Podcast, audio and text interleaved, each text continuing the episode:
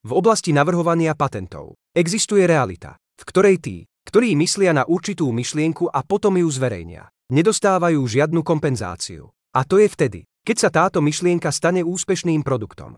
Ako je známe, tí, ktorí dostávajú všetku kompenzáciu a kredit, sú tí istí ľudia, ktorí túto myšlienku ukradli a rozvinuli ju, zatiaľ čo túto myšlienku prezentovali ako svoju pôvodnú myšlienku.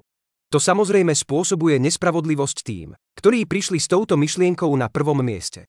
Vyzývam na založenie spoločnosti, ktorá vyvinie systém s názvom Právo na prvenstvá. Systém, ktorého účelom bude lokalizovať prvú osobu, alebo prvá skupina ľudí, ktorí o tejto myšlienke uvažovali, či a kedy sa stala úspešným produktom, a usilovať sa o vyčerpanie práv ľudí, od ktorých bola táto myšlienka ukradnutá, aby im umožnila náležitý návrat za ňu.